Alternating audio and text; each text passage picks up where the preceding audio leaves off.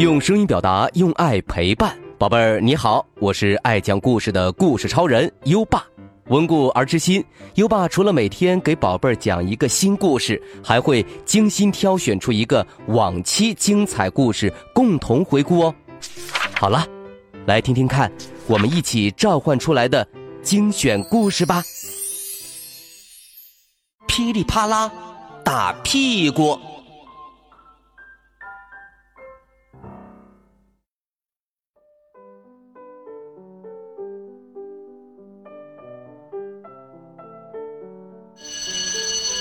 放学了，熊猫可可和小松鼠像往常一样一起回家。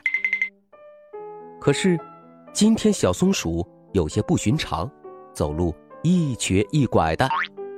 可可仔细一瞧，小松鼠红彤彤的屁股上面清清楚楚的印着松鼠爸爸的手印儿。可可惊呆了：“你挨打了？”小松鼠说：“是呀，我被爸爸狠狠的揍了一顿。”可可看着小松鼠屁股上的手印儿，想到他所有的朋友都挨过打，都尝过屁股被打的滋味儿，只有他，一次也没有。可可嘟着嘴巴嘀咕：“嗯，他们可真幸运。”回到家，可可就开始琢磨：要想挨打，是不是就得干点坏事儿？比方说，哎，嘿嘿，有主意了！哼哼哼哼。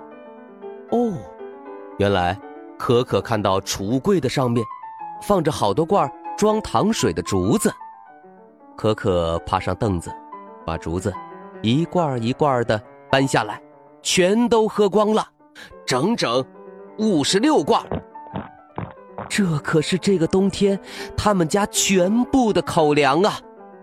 他高兴极了，哈哈哈哈！这下爸爸肯定饶不了我，妈妈也会说我该打。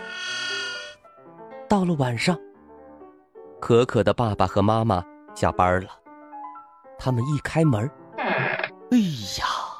到处都是碎罐子，到处都是黏黏的糖汁儿。可可躺在地板上呼呼大睡，肚皮圆滚滚的，怎么也叫不醒。妈妈叹了口气：“，可怜的宝宝，居然一个人睡在冷冰冰的地板上。”爸爸接着说：“都是我们不好。”没好好照顾他，爸爸妈妈把可可抱到小床上，又给他盖好被子，然后他们就去看电视了。第二天上学，即便是最喜欢的体育课，可可也一脸不高兴。小伙伴们纷纷围上去问他怎么了。可可就把昨天的事情讲给他们听，一个小伙伴尖叫道：“啊，五十六罐，整整五十六罐，你都吃了？那你爸爸妈妈怎么说？他们打你了吗？”可可垂头丧气的说：“啊，没有，没打，也没骂。”他们好像压根儿忘了这件事儿。哇！小伙伴们非常羡慕可可，你的爸爸妈妈可真好。然后，他们就跑出去打球了，好像也都忘了这件事儿。可可一个人孤零零的坐在那里，难过极了。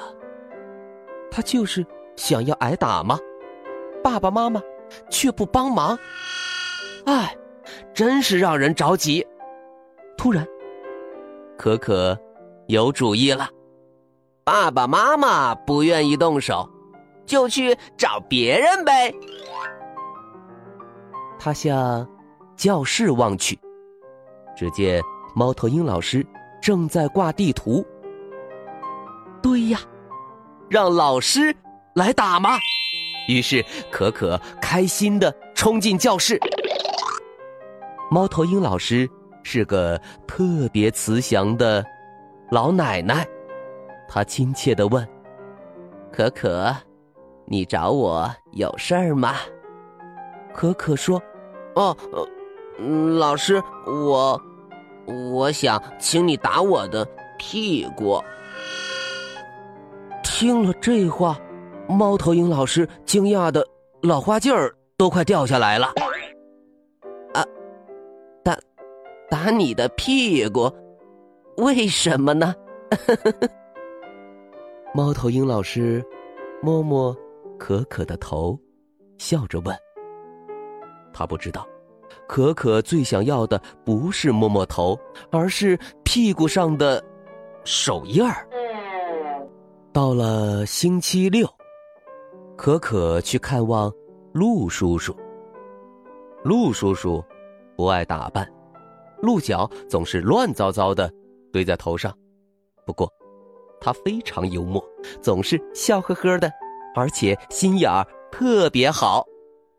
鹿叔叔一边给可可一个大大的拥抱，一边说：“你好啊，可可。” 哦，亲爱的小可可，可可，呃，我们今天玩什么？你想好了吗？可可说：“陆叔叔，嗯，请你打我的屁股吧。”陆叔叔一听，笑着说：“哈哈哈，打屁股，这可难办了。你都是强壮的小伙子了。”我要是碰你一下，你会像踢球一样一脚把我踢上天。我可不想变成一只鹿角羽毛球。鹿叔叔和小可可玩拳击，一点儿也没有把他的请求放在心上。鹿叔叔很高兴，可可却笑不出来，心想：哎，挨打的滋味呀，看来。是很难尝到了。又到了星期天，小河狸过生日，邀请可可去吃生日蛋糕。可可特别兴奋，打扮的整整齐齐，匆匆忙忙的出发了。小河狸的家就在河对岸，过桥就到了。刚走到河边可可就听到热闹的音乐声从生日宴会上传出来。糟糕，已经开始了，我得快点儿。可可心里一急，紧跑了两步，纵身一跳，跳上原木小桥。没想到，嘣嘣，小桥一下子断成了两半可可掉到水里，摔了个屁股朝天，鼻子都蹭上河底的泥了。听到巨响的河狸先生连忙跑了过来。河狸先生是个坏脾气的叔叔，他走了过来，看到河里的断木头，立刻暴跳如雷。他看到可可的手脚都泡在水里，只有胖胖的小屁股露出水面，像一座小小的岛。啪！河狸先生用大尾巴打了可可的。右屁股，啪！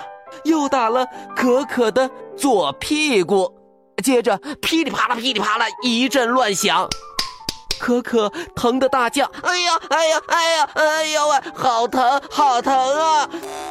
可可终于挨打了，结结实实的被打了一顿屁股，居然是这样挨的打。河狸先生对着可可大喊大叫起来，说：“哎，哎，小子，你弄坏了我的桥，打你是应该的。”说完，便气呼呼的走开了。可可直起腰，揉了揉屁股，哎呦哎呦，直叫，然后。他笑了。现在，他和朋友们一样，也尝过挨打的滋味了，而且和他们一样，他再也不想挨打了。这滋味真不好受。生日宴会上，可可心里很轻松，在跳舞的时候，他那肿的像面包似的小屁股扭的可欢了。